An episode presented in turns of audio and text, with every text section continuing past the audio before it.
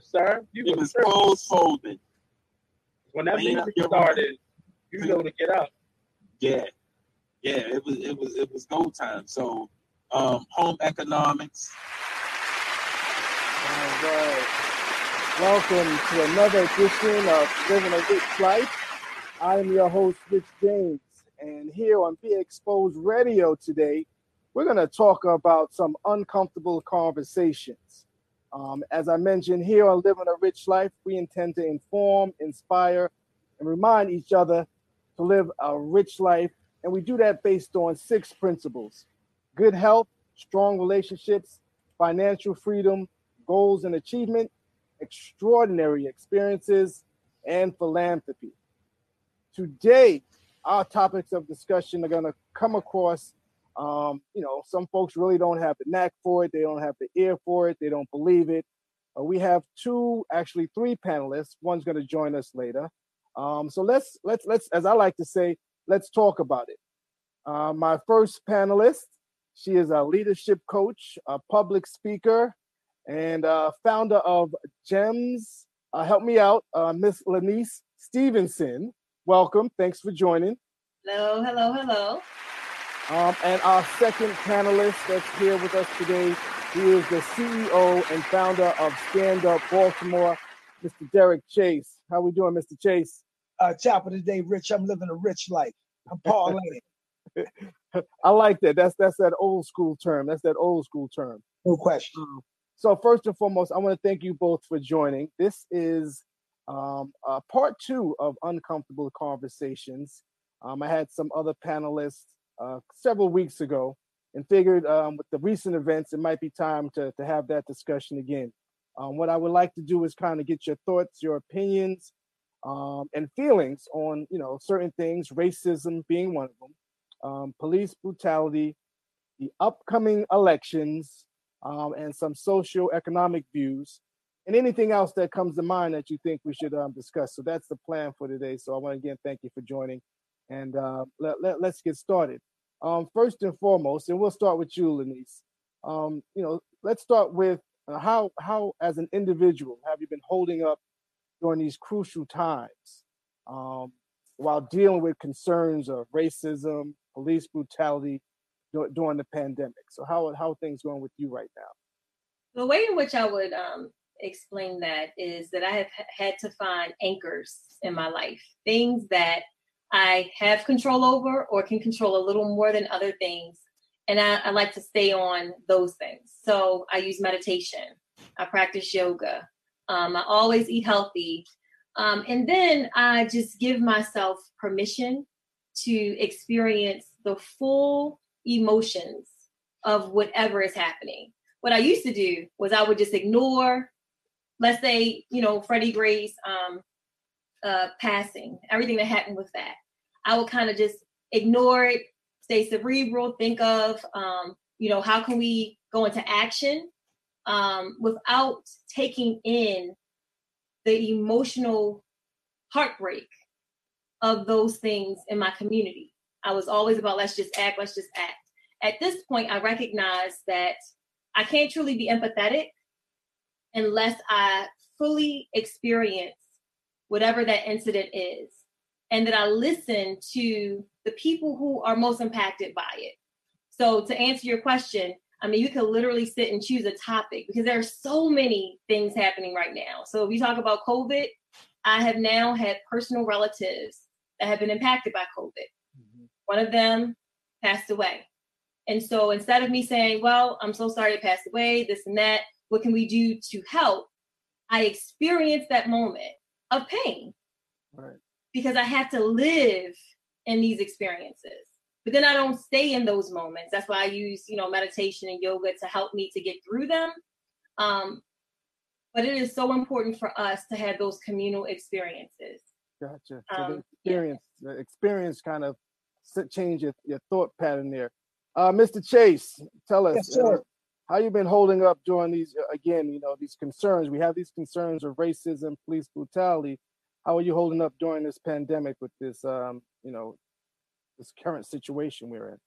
Uh, You, you know what, Rich? It's the same situation that I found myself walking to Morgan's campus in in 1990. Mm. So, you know, um, I've never stopped driving uh, change and transformation uh, since I've been introduced to uh, the fact that there was a struggle. So I really didn't have to change anything. You know what I'm saying?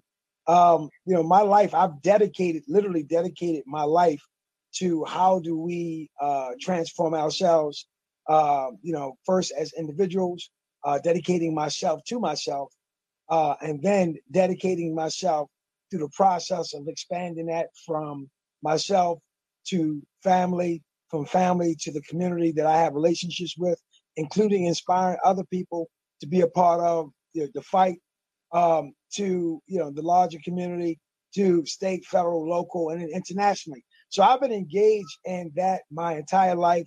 So I really have not had to change anything, to be honest with you, bro. I mean, it's just you know good to see other people, um, you know, having the opportunity or taking the opportunity to demonstrate that they they too have the ability to impact uh, transformation and change. So it's been uh, you know good just to watch other people to kind of join in directly, even though you know people have always indirectly done things.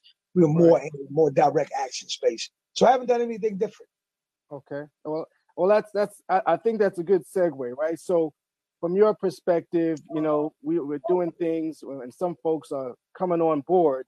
Um, but there's some things that, as Black people, we're we're struggling with, and people for some reason, um, and I'll, I'll say, you know, either it's white folks, they don't understand when it comes to the Black community. And and what do you feel is necessary? And, and Chase, I'll start with you this time. What do you feel is necessary to ensure the police nationwide follow protocols for decency and fairness when it comes to the treatment of Black people? Well, I, I think that you know the, the, way that America works. Um, America works by virtue not of its uh, of its heart, but its pocketbook. All right. Mm. So, the first and foremost, we we we must uh, make it a national policy for police to have uh, the same level of insurance that doctors carry. Um, that you know anybody that's responsible for life and death. All right? Mhm. even if, if you're driving your vehicle, right, you have to have personal insurance, right, to drive a car. So we first and foremost have to require, as a national policy, all police officers uh, who are up for the challenge of being a police officer to carry uh, that insurance. All right. Well, let, let's, I know that. So let's pause there. So, uh, Lanice, I see you shaking your head, and and I'm, I'm kind of like, that's fascinating. I've never heard anything. That's that's one reason I have you on here, Chase. The insurance piece. What are your thoughts on that? Do you agree with having some level of insurance for police officers? I think the vetting process for police officers should change.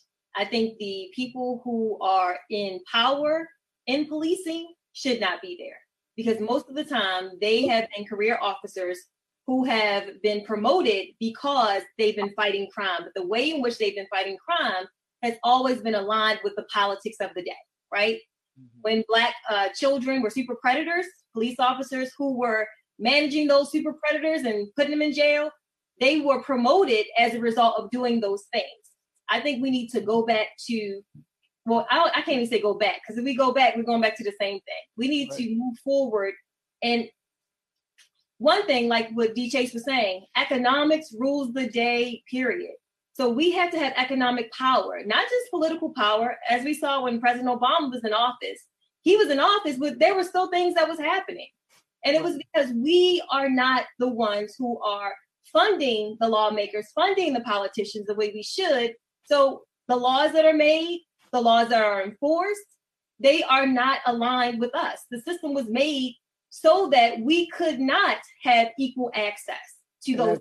So and that's us and that's us as black people so because i also heard venting venting to police all right so so i, I want to go back to chase because i want you to finish your thoughts so the insurance piece i heard two things now insurance vetting the actual individuals trying to become police officers you want to finish your thought chase or was that Yeah, yeah, no, no, no, no, not at all. I mean, you know, so in all transparency, you know, I've had uh a I've had a very interesting perspective uh because I after the after the riot after the uprising in Baltimore, I became the uh facilitator for officer wellness for sergeants through commissioners for Baltimore City Public for Baltimore City Police.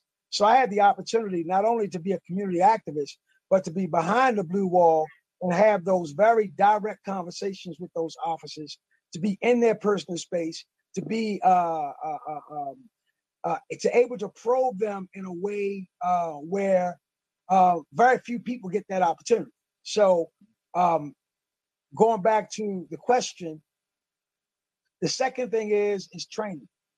All right, uh, if you are going to be a doctor, okay, uh, at minimum you're going to go through eight years of training to be a doctor. Mm. If you're going to be a police officer, all right, and hold life and death in your hands, you're going to go through six weeks of training. And you're going to be put on the street.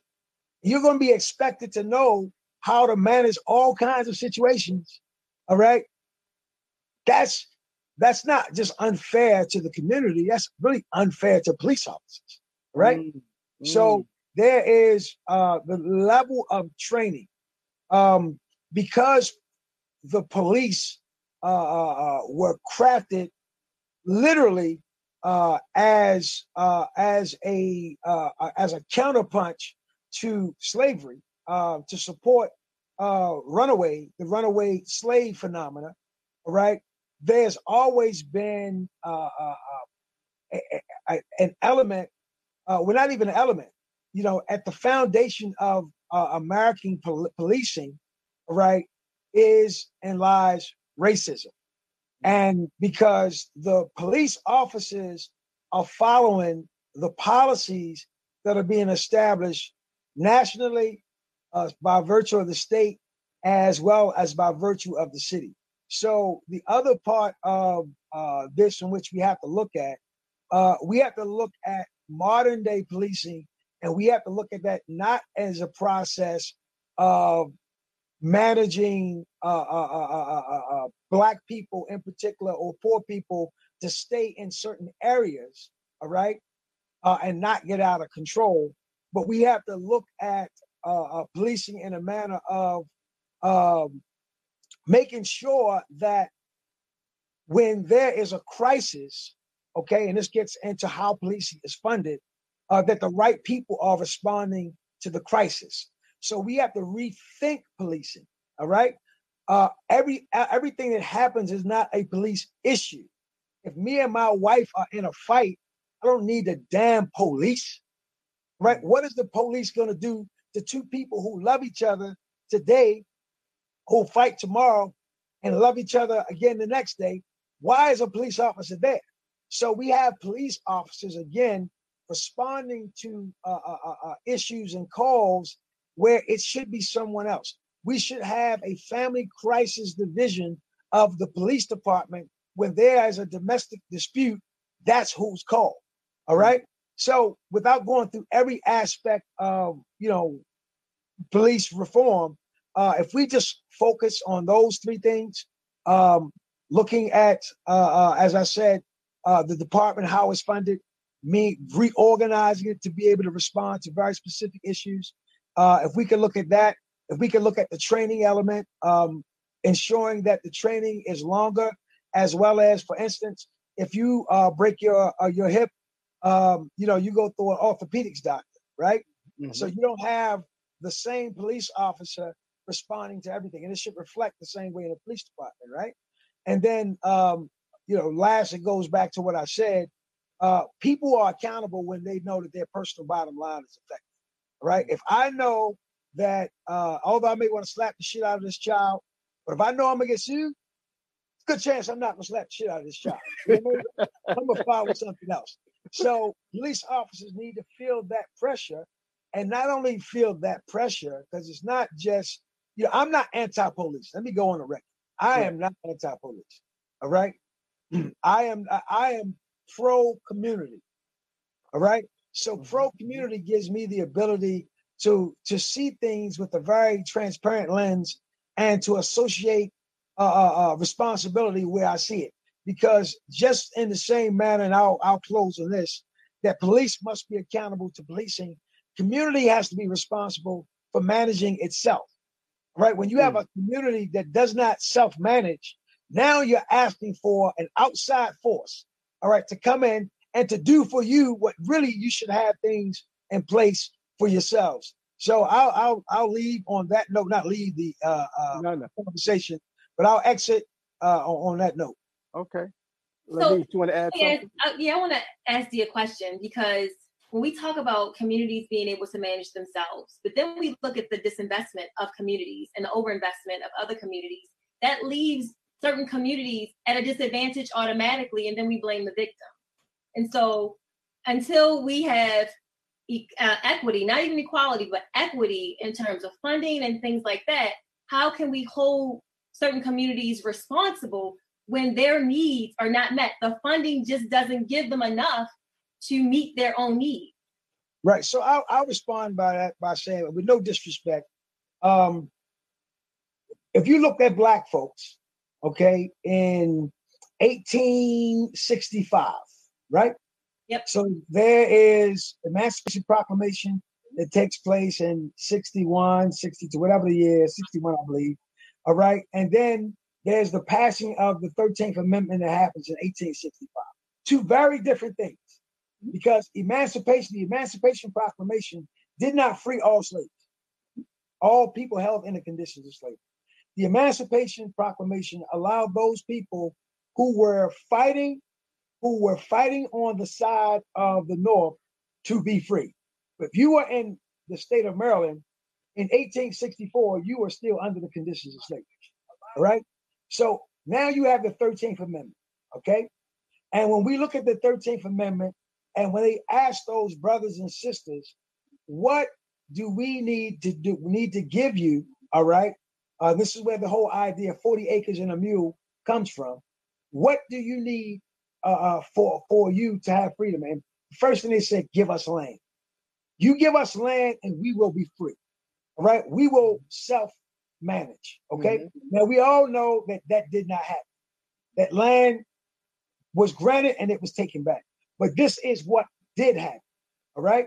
So between 1865 and 1877, Black folks began to control every aspect of their lives.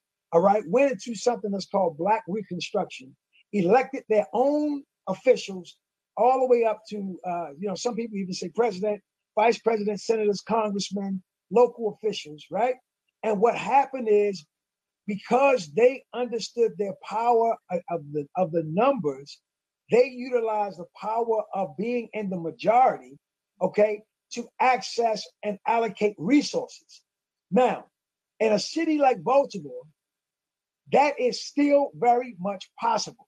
Mm-hmm. All right. Mm-hmm. Why? Because we are still 66% of the population, and that's racial. That doesn't even take into consideration those of us or those of other people who would align because they have a similar story and a similar need that may not have been uh, would not be uh, classified as African American. All right. So it's not so much of what someone will do for us that'll change us. It's the power that we recognize that we already have to organize ourselves that changes everything for us. Give you another clear example. All right. Okay. How much money do you have in your bank account? Don't tell me. All right. How much money do you have in your bank account, Rich? Don't tell me. All right. How much money do I have in my bank account? Now we all we all three of us know each other. Okay. Now collective economics will tell us, okay, let's put our money together and let's control some aspect of our lives. I don't need a loan from anybody. I have enough money. If we practice collective economics, I have enough money already to do what I'll go out of my community to ask for. So when when you are self when you are self-determined people, all right, you determine the quality of your life based upon the quality of your relationships. Right? So black people have a relationship deficit. They do not mm. have an economic deficit. They have a trillion dollars. They don't need to ask for anything else. Mm. We just Mm. don't have the understanding of what it means to be a quality community. We don't function as community. So therefore, we always are looking for some form of outside interference, some money that's going to be tied to some form of string that again, we will have to manage. All right, we would have to manage that relationship because with every bit of money, there comes a string. All right. So I just don't believe in this idea that we represent some powerless people who always need somebody to rally, to write a bill, to give us what we already have. A Mhm. man, if you walk into my house, all right, and you plan to control uh, my my household and my family, I guarantee you, I'm gonna do one or two things. All right, I am going to take control of my house. All right, or I am going to die in the process. So that is a different level of manhood and womanhood. So black people in this country do not function out of the space of true, authentic power that, that, that taps directly into their woman, their God-given manhood and their God-given womanhood. We just don't respond like that. Mm, Lanice made a lot of lot of points there. You wanna you wanna, you wanna say something I- back? I, I I study life through the ecological systems theory. So I look at ecosystems. Mhm. And of course, our kids have been privileged. I mean, we have, we are all privileged people on this call. However, I was an educator for many, many years, and I'm at Hopkins right now. So I see privilege, and down the street, I see something very, very, very different. And so, if we, if I can go out my door and I can find, I can go down the street and support my Black business, and that Black business is providing food, healthy food for me, people in 21215 don't have that. There's a reason why that business was able to be there. That person had resources, I had resources. I get what you're saying, D, but in the hood, most of the time, how much are those people making? They're not even at the poverty level. I'm so, gonna and who are they giving their money to? They're I'm giving gonna it push back on you because I grew up with two one two. I So- didn't so- grow up privileged at So all. so hold on, so hold on. Let's so hold on. I grew up in two one two one five, and when I grew up there, all of the stores were Look, black. look, so Chase, Chase, so hold on. So I knew that I knew that was coming. Let's pause. Pause, Okay, Chase, go ahead. pause, right? Pause. Right. So this this is good conversation. And, and for those that are just tuning in, we are talking um, about social economics. We went from uh, police brutality, which kind of trickles on to, to, to social economics. And um, I, I knew that was coming, Chase, because I know Chase grew up in the 21215. Um, and, and the point that you made earlier, though, as a people, we, we know our economic worth, some of us, if not most of us now in this day and time, but it's a matter of folks really coming together from that, that relationship spot. So I'm gonna let Lanice, she's gonna finish her comments, then Chase, as you get ready to, uh, uh who, who, who's, who's going to soccer pa- practice? Sion, Oh, you you on mute, You on mute. You're on mute. It's You're, on, you're still on mute. Look, you, Monty, take him off mute. There you go. Messiah, Messiah is going to practice. Messiah's going to practice. All right, so we're gonna. You get ready to get in the car. And you, stay on, because don't make me come get you. No, I'm, I'm, I'm right there. All right, so Lanice, go ahead, finish your thought. point that Chase made was that we all have money in the bank. Very true. We all can put our money together. I could put invest my money from my bank account right now in a new business. I've done it over and over and over again. But you can't dismiss that I had access to certain things. Now I don't have to go to a bank at this point. I had to build a business to make enough money. I had to know how to start a business. I had to have people who were around me who knew how to do that. There are a lot of things that got us where we are. And granted, I know that Chase was in 21215, but Chase had access to, I don't care what he says. So if we, if I am now, right now, today, living in 21215, and I am re- on social services, I'm receiving SNAP benefits or whatever, I don't have access to enough Black businesses within my proximity to recycle my money. What I'm saying is there's a barrier in place. How do we get Black businesses to be able to be in certain areas? And how do those we get those areas to thrive? Until we tackle that, and I get what Chase is saying, but there are so many things. And if two one two if Park Upper Park Heights is getting money, and you look at how many people there on social services, and look at how their communities look, and you come across Northern Parkway, and you have people who are also on social services, but their neighborhoods don't look like that. There's something wrong. When you look at the allocation of resources for those communities, and granted, I am excluding the fact that they also have generational wealth in you know Jewtown, but I want to hear what Chase has to say about that. Rebuttal. Can't hear you. You got to Uh, unmute yourself. Monty, take him off. Take him off, Monty. Uh oh. We on. Uh, all right. So, yeah, we want to hear from Chase now. Okay. You got a uh, messed up, but while while Chase is getting uh, situated, um, because again, Monty, you can take him off mute. But he- he- here's here's my thought, or here's my question. Right? It has to start somewhere. I think within and again. Oh. All right, there go Chase. Chase, you ready to get a your comment back? Yeah, can you hear me now? Yes. Okay, so here's the response. We cannot argue, no one can argue that we have not gotten what we're supposed to get in this country. I'm not arguing that point. All right. That's clear. I mean, you know, we can we can just start with slavery. You know, just the fact that we were forced to do something for 300 years and receive nothing, didn't have the ability to transfer transfer wealth. Um, because of the conditions of slavery. Um, we're then met with a federal law in 1877, Compromise of 1877, that allows um, the states uh, to create laws to put us back in another form of uh, chainless slavery and allows an organization such as the Ku Klux Klan to um, terrorize us for 100 years, uh, denying us not only um, liberty, uh, but di- literally denying uh, us our lives uh, because what people don't understand about the Jim Crow era is that the uh, Ku Klux Klan assassinated 17,000 black leaders. They didn't just, they weren't just assassinating, they weren't just assassinating people.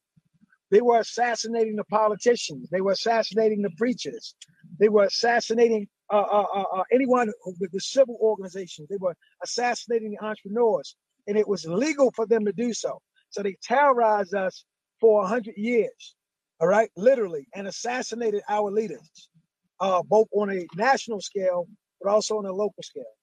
Then we go into 1964, where there's some element of opportunity, where we're supposed to get an equal share with the Civil Rights Bill. So they recognize uh, within the Civil Rights Bill that when they did the report uh, in 1964, um, they came back with what's called a policy of benign neglect. Neglect. So what benign neglect is is that your problems are so uh, uh, uh, uh, uh, they are they they they are, they are so uh, intense that we don't have or don't have the will to resolve them. So what we will do is have a policy where we'll act like they don't exist, and we'll leave you in the condition that you're in and not help you.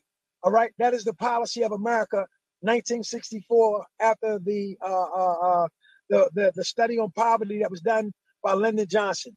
So right after that, it goes into an assassination period where they assassinate Medgar, they assassinate Martin, they assassinate uh, Malcolm X. They leave us in another leadership crisis, and in the midst of that leadership crisis, there's a Black Power movement that rises up that not only threatens the uh, the, the the the America that uh, uh, that is local or, or national, but there is an international element that, that, that there's a threat upon. So the Central Intelligence Agency becomes involved, and what they begin to do is to create a policy where they begin to drug our communities. So from 1969 up until the current time, there's been a constant attack in the form of drugs to destabilize our communities. So there will never be an argument from me, all right, that they don't owe us. But one of the things that I always tell uh, uh, people is if you're going to take it, if you're going to go and fight a championship fight, then you better train, all right? And if you don't have top notch facilities, all right, then you better train with what you have. Mhm. And if you train with what you have and be a people of faith, God has already determined that we are the victors. If my people who are called by my name would just humble themselves and pray, all right, we seek and go back to our original selves.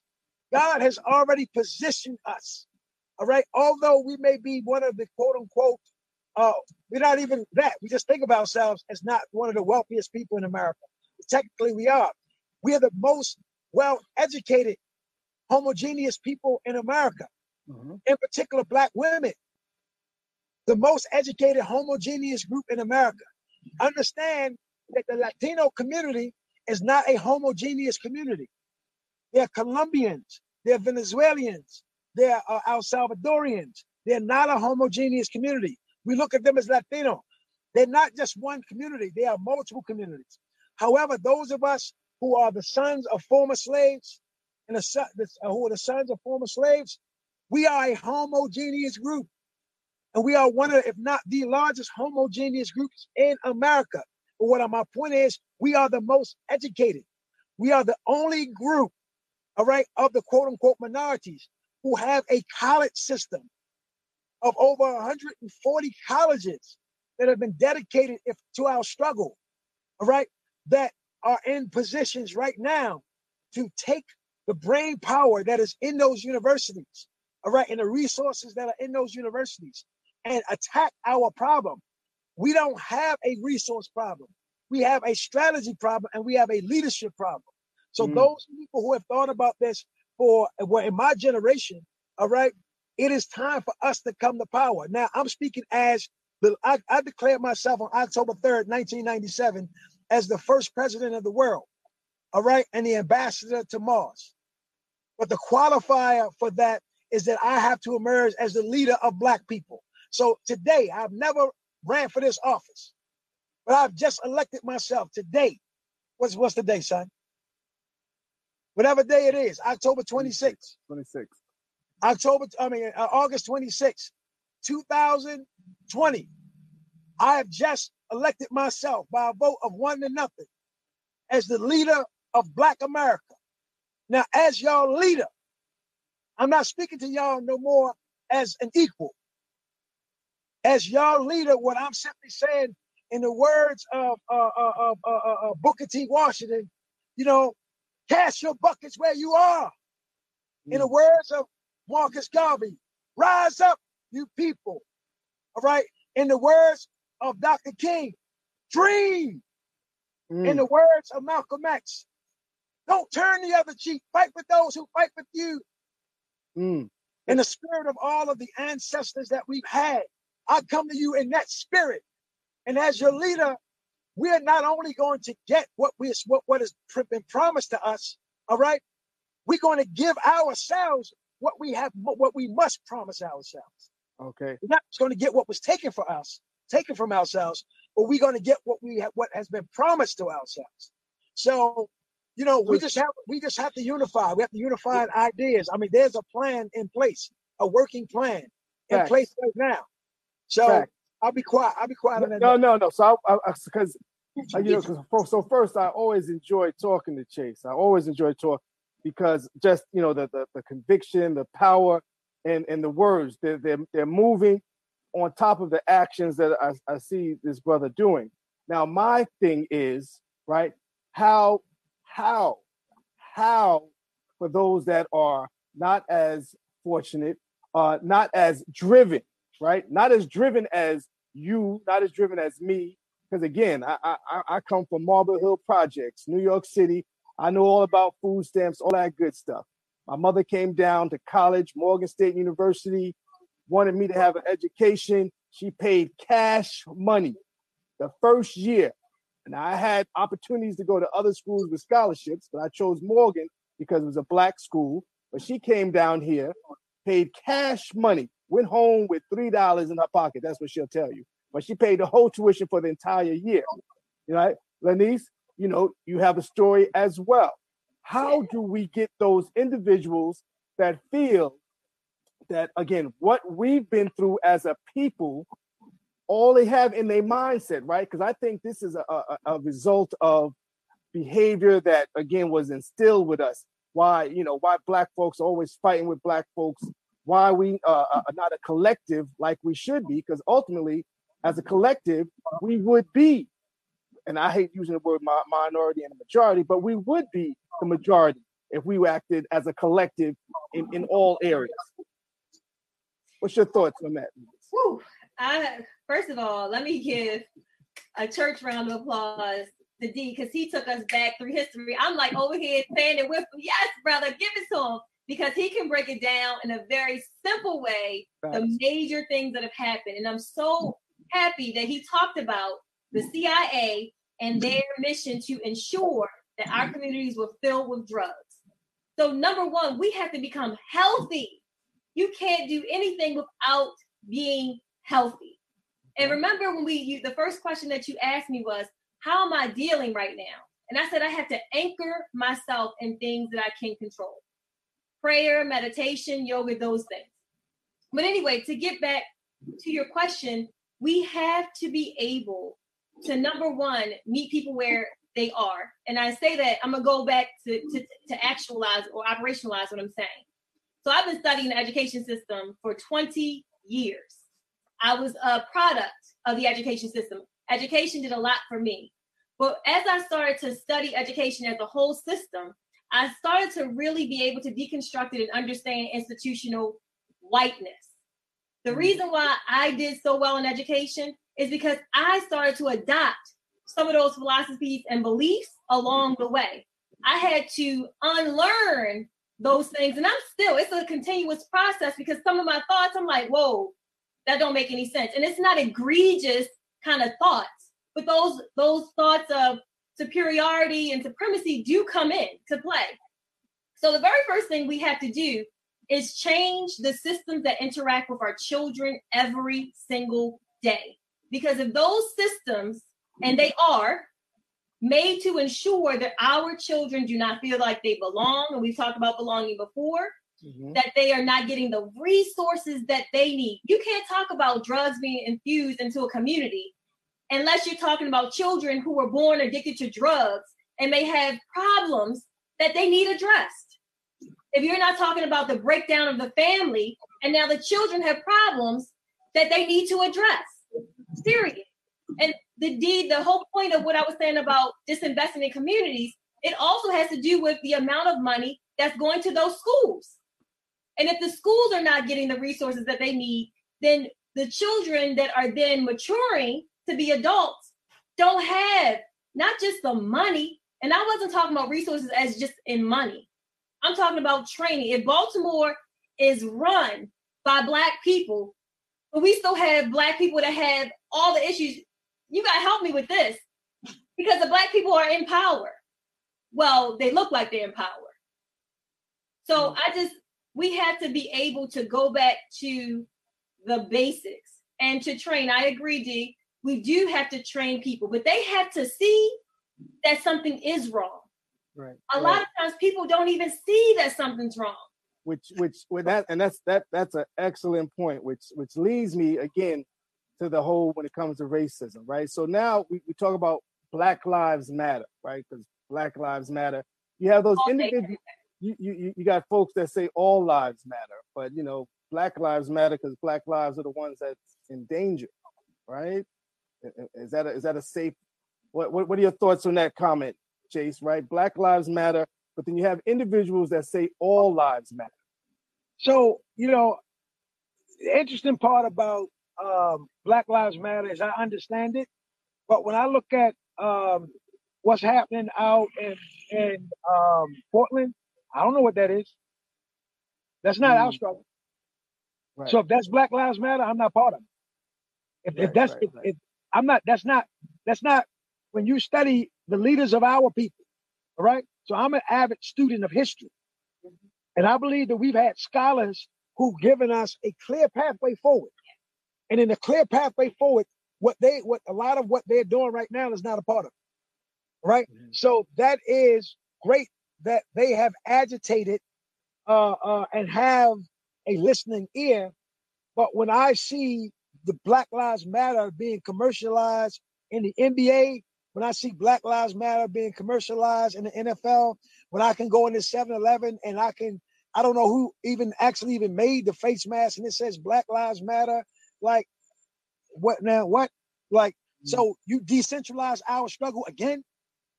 Okay, you you George Soros gave 150 million dollars to the Black Lives Matter movement. 150 million dollars. All right, De- uh, McKissick, uh, Delray McKissick, all right, who is right out of Baltimore, is a part of the inner circle. When the last time you seen him? When the last time he's created a sat down with the leaders who are in Baltimore, the crap a strategy to elevate uh, the city of Baltimore, let alone black people in Baltimore. Mhm. So I hear what you're saying. I hear what you're saying. Uh, some aspect of it I, I respect.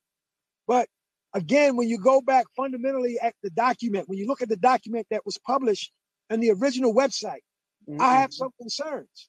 right. I have some concerns because I don't know what you're fighting for. As as as as, as do I. As do I. I mean, I think the concept of Black Lives Matter, and that and that that's it, because we know it is an organization, but they wouldn't get no money from me because again, I'm not necessarily sure and clear on what your objective is. So that's that's as in. Did you want to comment on that? Lanice? Yeah, I would. So Black lives do matter, and it is important to proclaim that. I don't. I'm not saying that we should support that organization, but what I am saying is we should support whatever policies and practices in our local community are translating into Black Lives Mattering. So I don't. One thing that I do appreciate about it, because I'm in the inner circles of superintendents and the school districts across the country, I know that all that protest and all that chaos that has happened has catalyzed a mindset shift. We have made it an imperative, a moral imperative to ensure that learning spaces and you know the school is nothing but an extension of the community. The learning spaces and the communities where those schools sit are getting what they need. So I cannot dismiss the um, impact of the protest, the impact of putting back Black Lives Matter in spaces where white people become uncomfortable. So when Trump is saying, you no see what I'm that. because it actually, I'm trying to tell you, I sit and I talk to superintendents and we talk about this. And I have been doing this work forever. And that does not happen. I sit in leadership councils at Hopkins and we actually don't just talk about it. It has created a space where we now can mobilize and do the things that I've been yelling about for years. So I, I think that I, the organization is one thing, but the idea The idea. Black Lives Matter? Absolutely.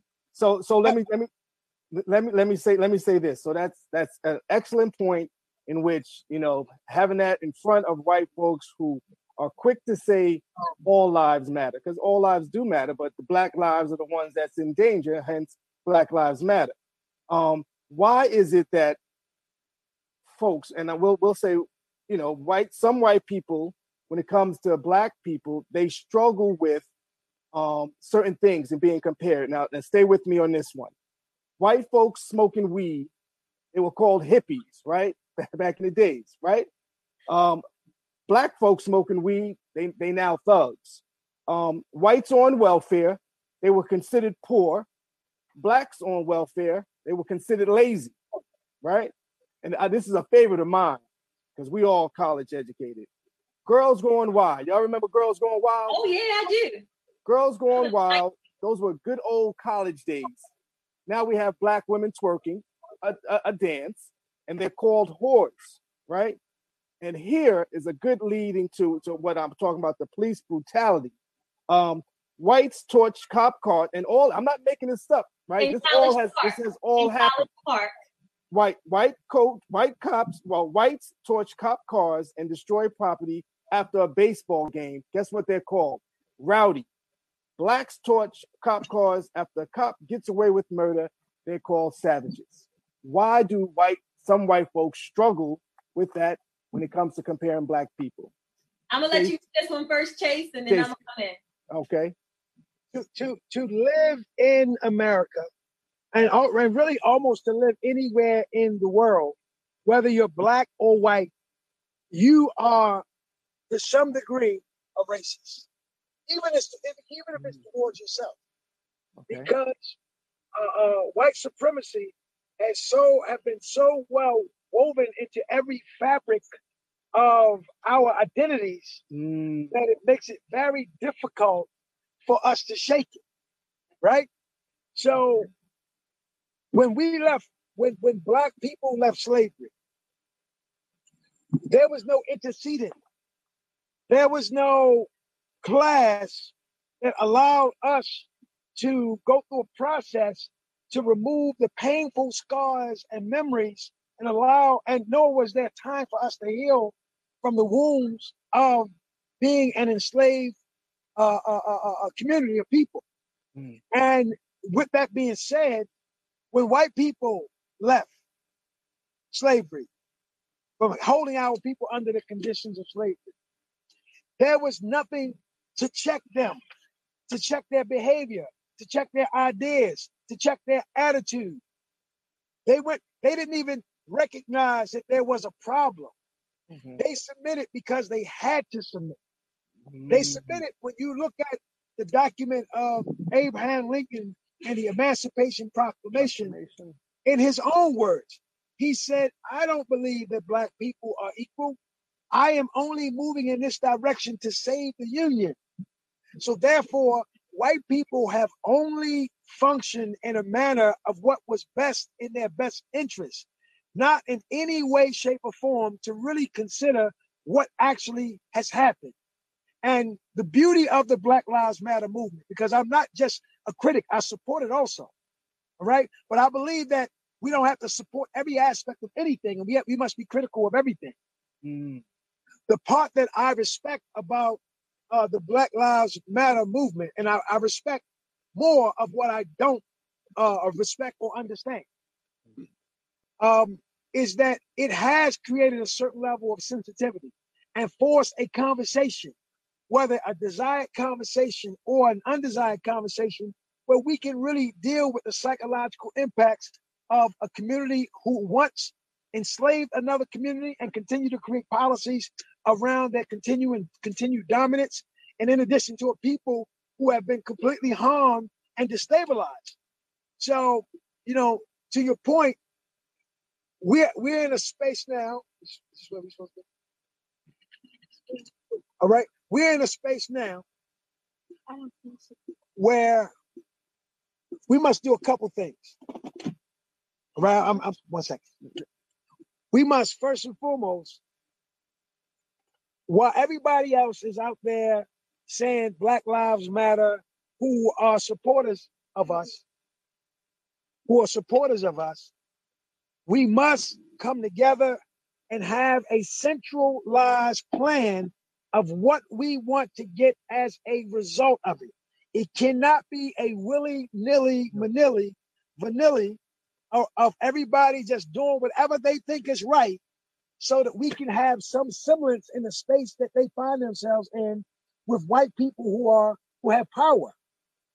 No, we can't do that. It has to be a group of us, all right, nationally and internationally, who see our so, uh, uh, who see our transformation is not nationalistic, but diasporic. mm, okay. All right, because white supremacy was not uh, uh, uh, uh, uh, uh, the borders of white supremacy is not America. And when you begin to to go to Liberia, or whether you in Angola, or whether you are in London, whether you in Paris, whether you in Haiti, whether you in Jamaica, you will see uh, uh, all of the, uh, uh, uh, the the the fallout, and I'm calling it fallout because it's like nuclear waste. All right, you will see all of the fallout of white supremacy. So therefore, we must begin to organize, not just nationally. We have to organize diasporically and determine exactly what we want as a result of this, and determine what is the relationship that we want other people, other cultures, other nations to have with us as a result of this. Other than that, we will lose this moment. Okay. Okay. I could not agree more. Yes. And what Chase described was institutional whiteness. When Mm, he talked about we all are racist in a in a certain um and I don't even say in a certain aspect, we all are racist. We all have adopted the mindset. It is so entrenched in who we are. And then in everything we listen to, I mean, it is in everything. When we think about what do we passively listen to, it's our music, is what we are watching on TV and what we're listening to, the images that we see, that all plays into the same um, narrative of whiteness. And until we, and honestly, I had to go through a transformation. Like I said, I had to unlearn certain things that I didn't even see that reflected whiteness. And I had to explicitly call it out. And I had to have my friends hold me accountable for it. Because I would say, well, why couldn't that person do that? They received the same opportunities. They came from all those things. And I was disconnected from all of the things that I could not see.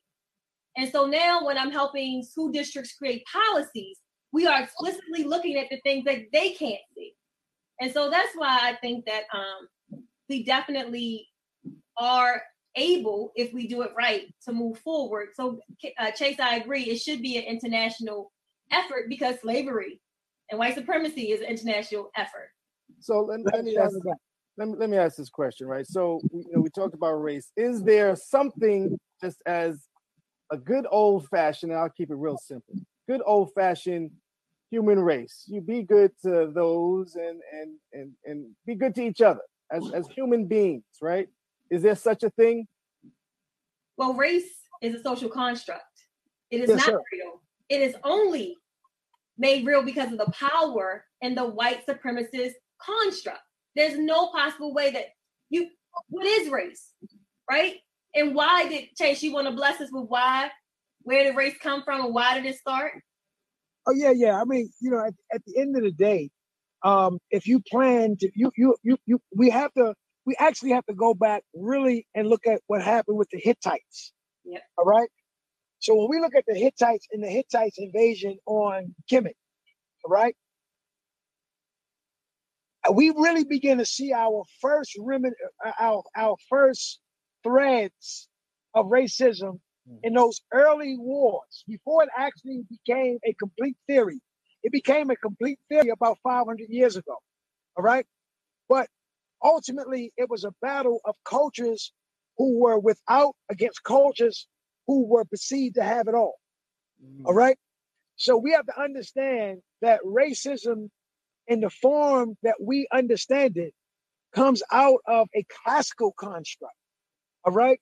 Of Greeks and Romans and Gauls and Celtics and Kemetians and the Dogon and, and these ancient classical clashes that happened that ultimately that led, led to a plan of how do you bring a deprived people, meaning white people, all right?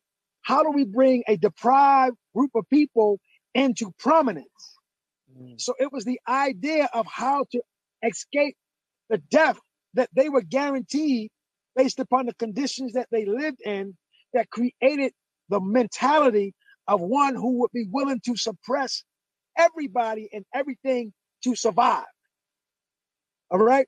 So because we've had the opportunity uh, to examine white people in a manner in which they have not examined themselves, right? They never had to examine themselves Mm-hmm. because you know bottom line if you got if you if you if you have a a a, a, a, a what do you call a food stamps all right? And they unlimited food stamps. You can just keep going to the refrigerator. Because you white people are subsidized people. Mm-hmm. Their whole world has been subsidized by, by their racism. So they don't understand that their their whole existence is welfare.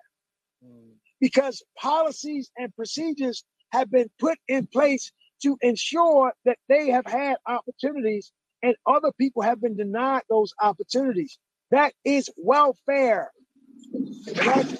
So, I like to say is that you know this whole idea of of of race, you know, it's such a small thing.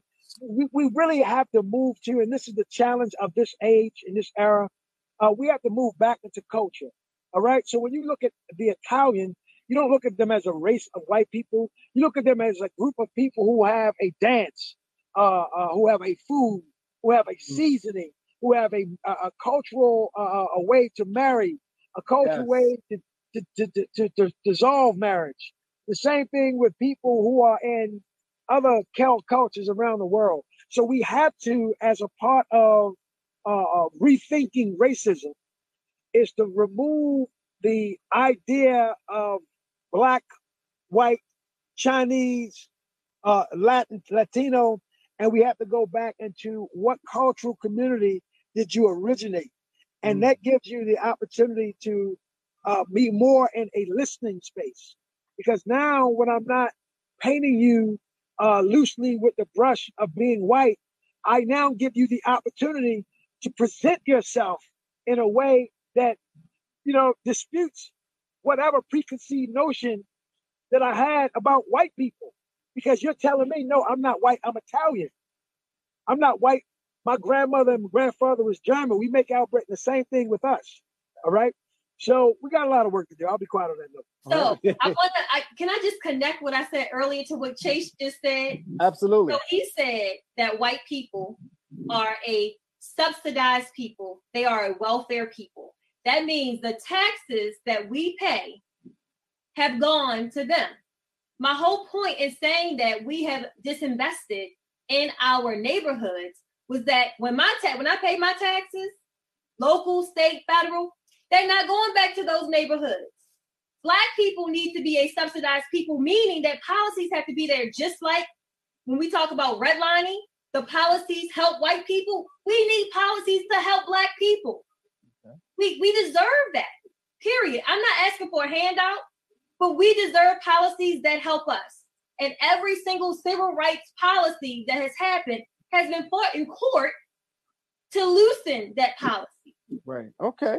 So that's that's that's that's good. That's we had some great conversation. I knew I had the right folks on here.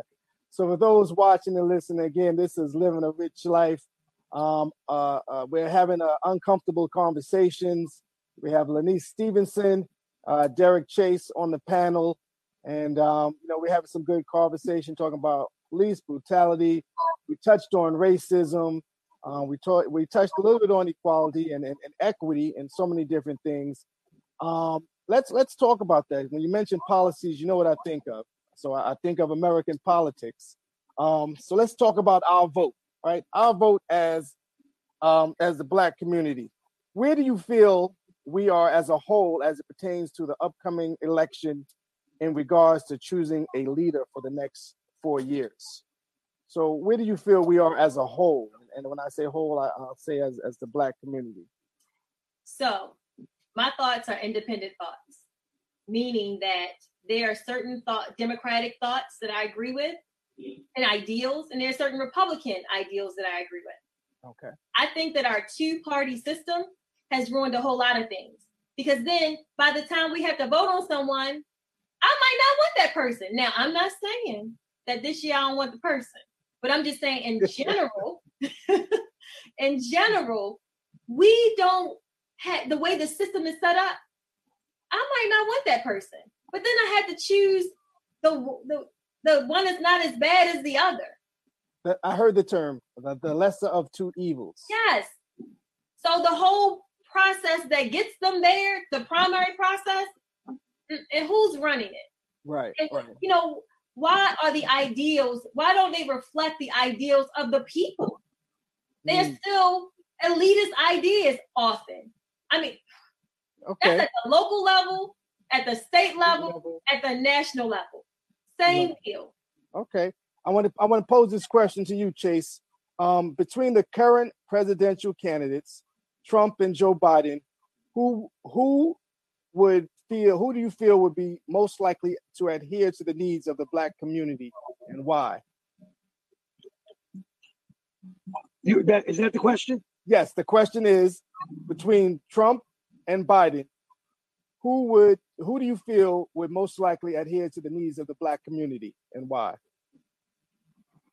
Uh, I, I think this. I think in this election cycle, um, uh, I, I think it's 50-50, To be honest with you, I mean, you know, you you you get a little bit more with Kamala because you know she's coming out of the struggle, like literally, like you know, people talk about her as being, you know, uh, having uh, the life of an immigrant, but she was raised as a black woman.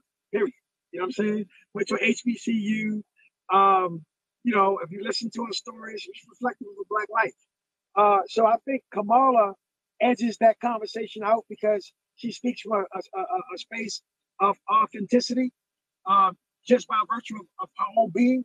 Mm-hmm. Um, however, uh, it, you know, you, you you don't you don't get what you deserve. You get what you negotiate. Mm. All right.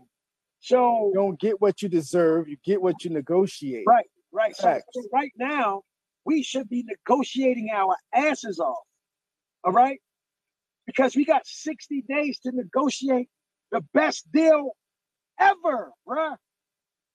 Listen, I talked to some white folks, some very rich billionaire white folks the other day. All right. And I gave them the blues. right. And I'm not going to get into who it is. Right. And I told them, I said, look, y'all are billionaires. And you can't act as if you earned it all. You cannot. I said, because my grandfather just did not have the same opportunity as your grandfather. You have the responsibility of balancing. This is a real conversation that I have with billionaires in this city. I said, you have to understand that we're not fighting in this race for equality. That was what our parents fought for. We are fighting for equity and we are going to get it. And you must see it in, as in your interest for us to get it. Mm. All right. So as you begin to evolve from this space of Black Lives Matter and you know um, your democracy to some degree is threatened because of the instability of our push, uh, uh, our push forward. Come, let's hey, baby, come to the table.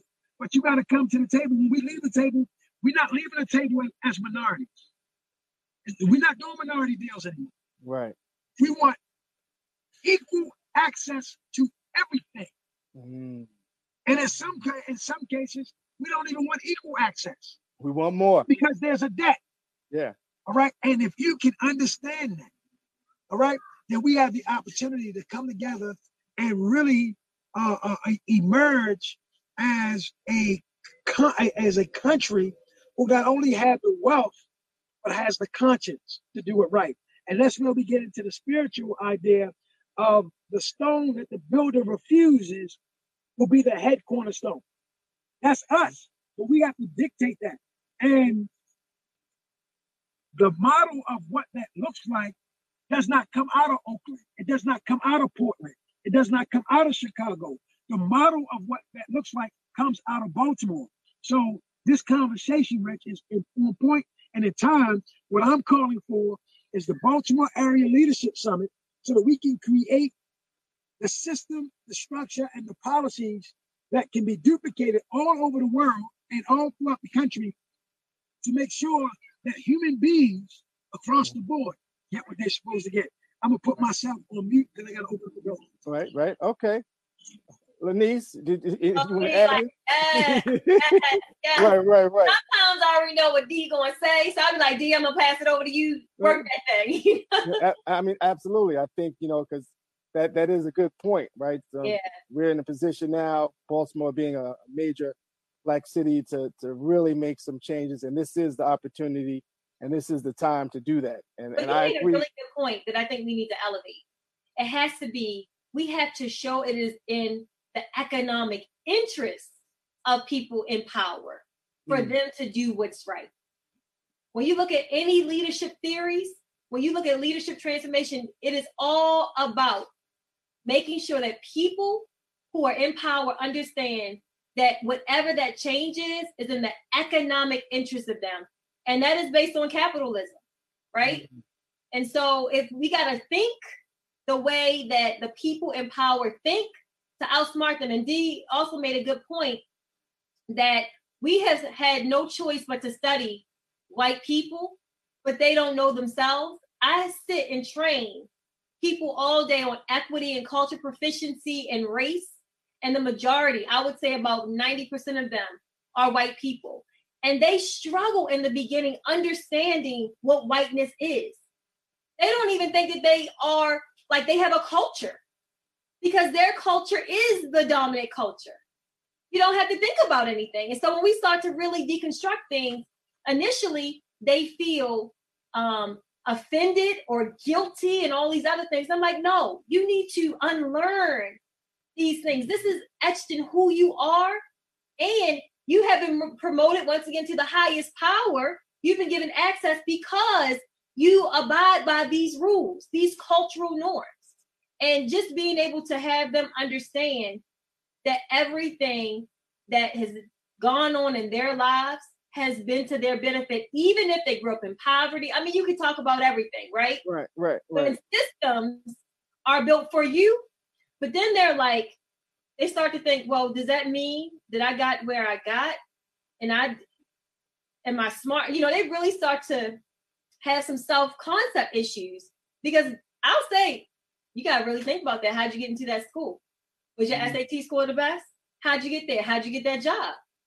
How'd you get promoted? So it really makes them really rethink things. And I say, well, if you got all those things, who's denied access to those things who they may have deserved it?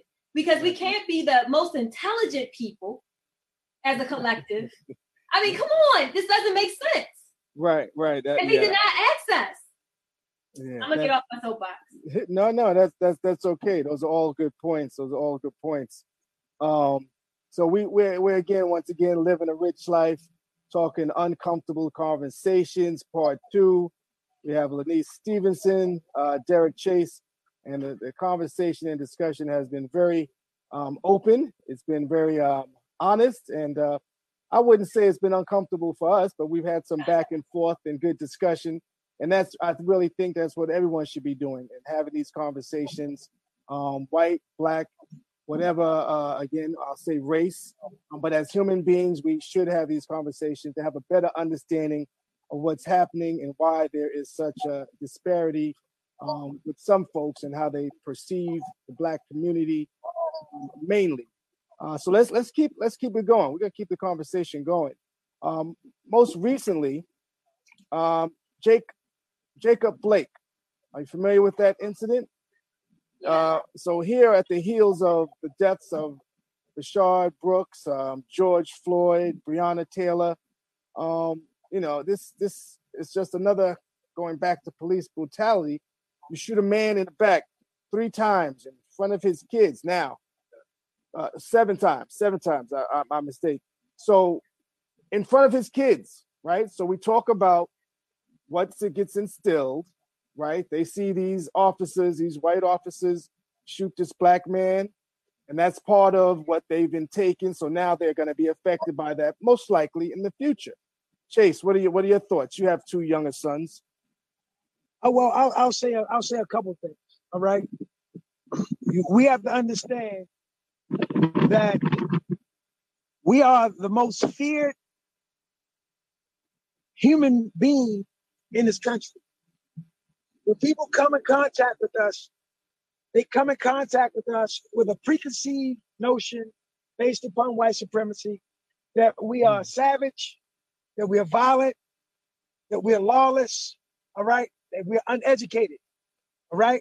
So when you understand that that is the the window that the world views you,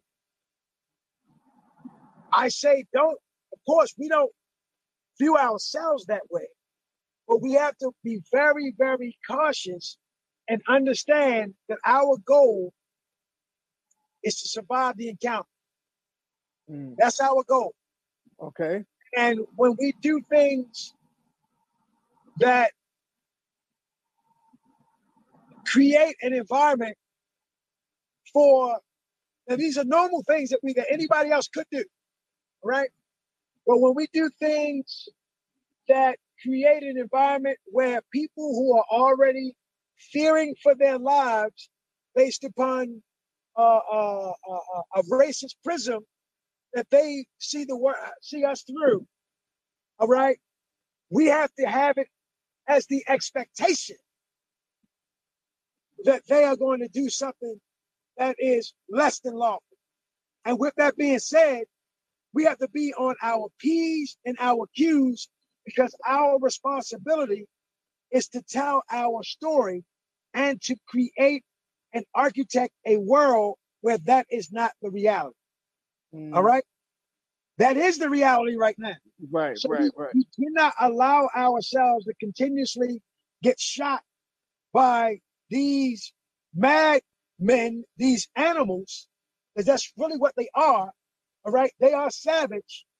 All right. We cannot allow ourselves to be, uh, you know, at, at, at the hands of a merciless group of savages. So there is certain behaviors that we must exemplify. All right. Now, this does not give them an excuse or pass. No. What I'm saying is our first responsibility is self preservation. All right. So when I come in contact with the law, number one, I know that they are law. So I have to respond to them in a manner in which says, in this power dynamic, hmm all right, it's not, there's nothing truthful about the power dynamic.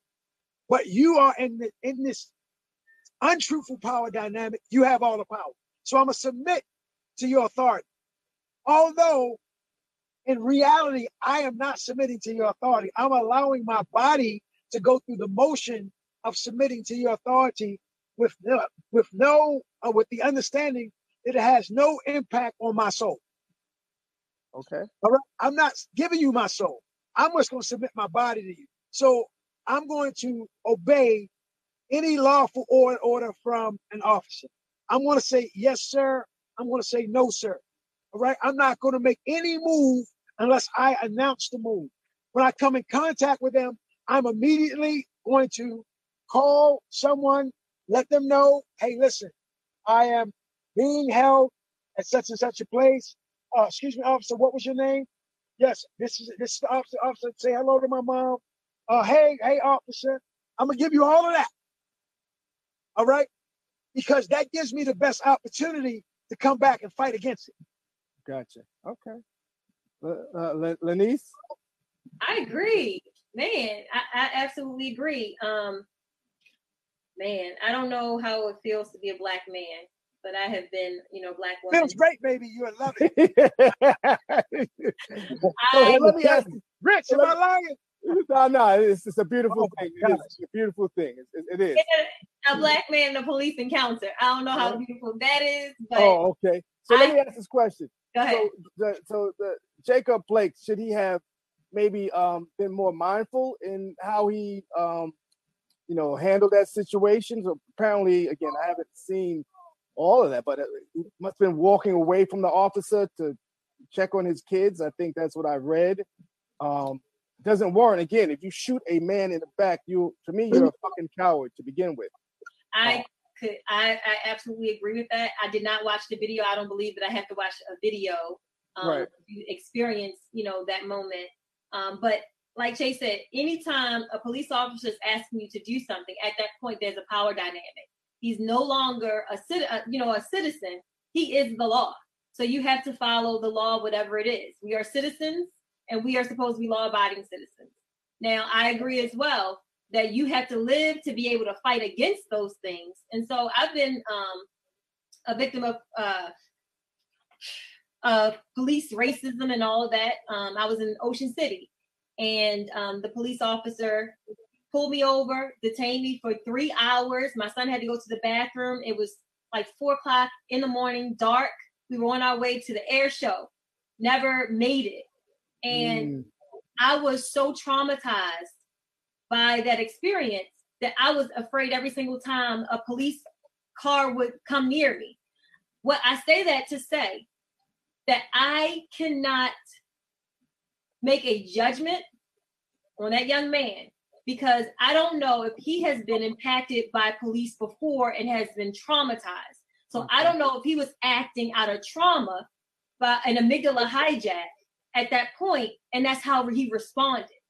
So we we tell ourselves that we have to go above and beyond, but then I don't know what the impact was. It took me over a decade to be comfortable enough to have a conversation with an officer without, you know, my adrenaline rushing. And when my adrenaline rushes, I can't think. And then if I think that my kids are going to be harmed, you know, mom, comes into effect. You understand what I'm saying? So when we begin to deconstruct that situation, Don't D- tell him what. yeah, that's the only thing. That's why I don't want to make a complete judgment because I don't know all of those things. And, So- and I, I and I would agree. Like you know, it's that's not to make a judgment. Yeah. Um, am I on mute? mute? No, no, you talking. We hear you. Okay, not to make an, a judgment on him. What what I'm simply saying is that we're in a very critical uh time in this country. Like, like literally, like you have a group of people who um who hate us. And a lot of those people who hate us have found themselves uh, in places where they have the authority to demonstrate. Like it's very intentional. right, I hate you so much that I'm gonna put myself in position that if I ever had the opportunity to kill you, I will. Right? So in martial arts, right? You go through your drills and your katas in preparation for an attack. Mhm. All right? Mhm. So I already know how I'm gonna respond because I practice it. All right. And what I'm simply saying, as a part of our policy, until we get to the other side, is just like a martial artist, we practice our colors of exactly what we're going to say to the police. All Mhm. right. Facts. How we going to hold our body. All right. Wh- Whether we're going to turn the light on or not turn the light on. Whether we're going to have our license uh, available, license registration already available. We're going to practice our language, where our chin is, where our head is, and and, and, and, and respect to what is visible to the officer. We're going to practice all those things. And that's not so much of a judgment of him, but more so for an education of the rest of us. Right? Right. Because the truth of the matter is, is that I got into, I've been arrested twice. I've been arrested three times for that. The first time I got arrested, I was 15 for that. I was 15 in Park Heights. You know how they come. I broke up a fight, same situation. I broke up a fight on the block. The police was late. At that point in time, my father was locked up. I was the I was the only I was the oldest child in the house. My mother worked overnight. I had a sister, I had two sisters that I was responsible for. They show up late, you know, with dis with with disrespect, uh, Mhm. disregard, you know, on their lips. So I was asked to turn my music. I thought he said turn it down. He says he said turn it off. He pushed my sister Kizzy, and I pushed his ass down the steps, and I got locked up. All right. So that was the first time. The second time, because of that experience at Morgan with Ron Lawrence, I don't know if you remember Ron Lawrence, Yeah, yeah, yeah. right? Ron Lawrence, they start harassing Ron. All right. Responding to our, my last encounter, I said, look, y'all out of order. All right. You don't have nothing else to do. And if you didn't have that badge and that gun, I will whip your I will whip your ass. All right. And the guy says, okay, I'm gonna take the badge and gun off. So we I'm about to shoot a fair one with him. The black officer came and locked my ass up. And I spent my time in Western District in a cell, which is a whole other conversation, with a white man, a Chinese man, and me. Was, that's a whole other conversation for another day. All right. The next time I was arrested, I got arrested in New York City. I got in in New York uh, for a traffic accident. All right. Um, where I was driving on a suspended license, trying to get a job in New York. I was moving to New York. All right. And I had an accident. It was a bad accident. And I went straight to jail because I was driving a suspended license and the man was seriously injured. The next time I went to prison, the jail, was uh, um, was a warrant that was served on me based upon uh, the condition of the car that I had the accident on. They served it on me two years. I was supposed to go to court and do something. I didn't do it. Oh Lord. I paid the fine. And they sent 20 officers to my house to serve the warrant. 20 For a damaged car. for a damaged car. Yeah. the fifth time, Lord. so what I like to say is that I've had my, I had my last, it had gotten so bad. I was, I, one point I got a Mercedes. I used to get pulled out of black Mercedes, four door, a 500 uh, SEL. I used to get pulled over all the time, right? And it got to the point where I talked to one of this, one of the uh, these ladies. Um, she, you know, she was into spiritual practices, um, and she would, gave me a prayer, and she said, in the prayer, I would become invisible to all officers of the law. And to that point, and she prayed with me, and she circled and sage me, and all the other things, and I stopped getting, I stopped getting. all right. I need to praying for my son. He about to start driving. I need it sounds like, and and, and and that's a good that's a good segue. And, I know, but, but here, here's the last point, and I'm, I'll, I'll be quiet on this note. Go ahead. The reason that I had her to do that was I got pulled over in Washington D.C. And from my vantage point, the officer he, he made up a story. Rich, I lost it. I called him all out of his name. I was gone, bro. I was gone. And Cherie was on the other end. Calm down, calm down, calm down, please calm down. I'm like, I ain't calming down shit. I'm going to war. Whatever you want to do, this is where it's going down. And that officer looked at me in my eyes and he saw that I was ready to take it there, bro. Mm-hmm. I was going to take it there without a shadow of a doubt. I was done with them and their whole process. And he said, Sir, he says, this looks like this is not a good day for you. You have a good day. And he let me go. Mm. I, I, I, I, I can see that because, you know, like I said, when you get to that point, folks you can tell that because, you know, it's no longer, you know, a, an officer and, and a civilian. It, it's now, oh, the wolf is hunting the wolf. So that, that becomes a problem. And, and, and, and, and it gets like that sometimes. So, Lanice, you want to say something? We have uh, roughly uh, uh, two minutes, and there's never enough time. I, I want to say thank you both for joining. Um, but did you want to add into any any anything as it pertains to any other conversations that maybe we could talk about in the future, or anything at this point in time that we talked about today? You want to add to? Yeah, I, I would love um, for us to come back and really talk about um, the plan that needs to happen. And D, I want you to definitely um, talk about um, what you believe we need to do starting in Baltimore. Because what I see often is that we're so fragmented um, and that things don't go the way they should. Yeah. And the collective efforts that we should have, we don't. Great. And so it, I experience cognitive dissonance every time I think about it. Because I'm like, we have some of the smartest, most talented people here. But then this person's doing this and this person's doing that. How do we bring everything together with no egos involved? Yeah. I, I, I agree. And you know what, Chase, I, I just I just had an idea. You know, you talked earlier and things things are going pretty well. Let's let's um make sure that we talk about um having that dinner because I believe your the garage is open, right? Your your spot is open. Yes, sir. Right. Oh, it is. Oh, I'm coming yeah. down. And I and I think we're gonna talk about um I think that'd be a good opportunity for me to host a dinner down there and um and make that happen. I know you sent me a message. Oh yeah. Um, I, I definitely when I, when I think about all the guests that have been on uh, living a rich life and um, here on Be Exposed uh, Radio, I, have had some phenomenal guests as everyone continues to to call me and tell me and, and, try to get on. So I thank you both as former guests and now joining the panel. Chase, let's talk about that. Um, I'll come over. Uh, Cherie can cook some food. you know, I, I, mess with the boys, and uh, I think I owe you a game of chess, but we're gonna make that happen in, in the coming months. me, bro. we had a televised chess game, Denise. We had you a, did. Yeah, I yeah, I won a series too, but I would love to watch y'all play. Yeah, so well, it definitely be televised. But uh, real, real, real quick, Chase, because I, I got to wrap up. But thank you both for joining. Um, I want to definitely say uh, it's been a pleasure. The conversation has been better than amazing.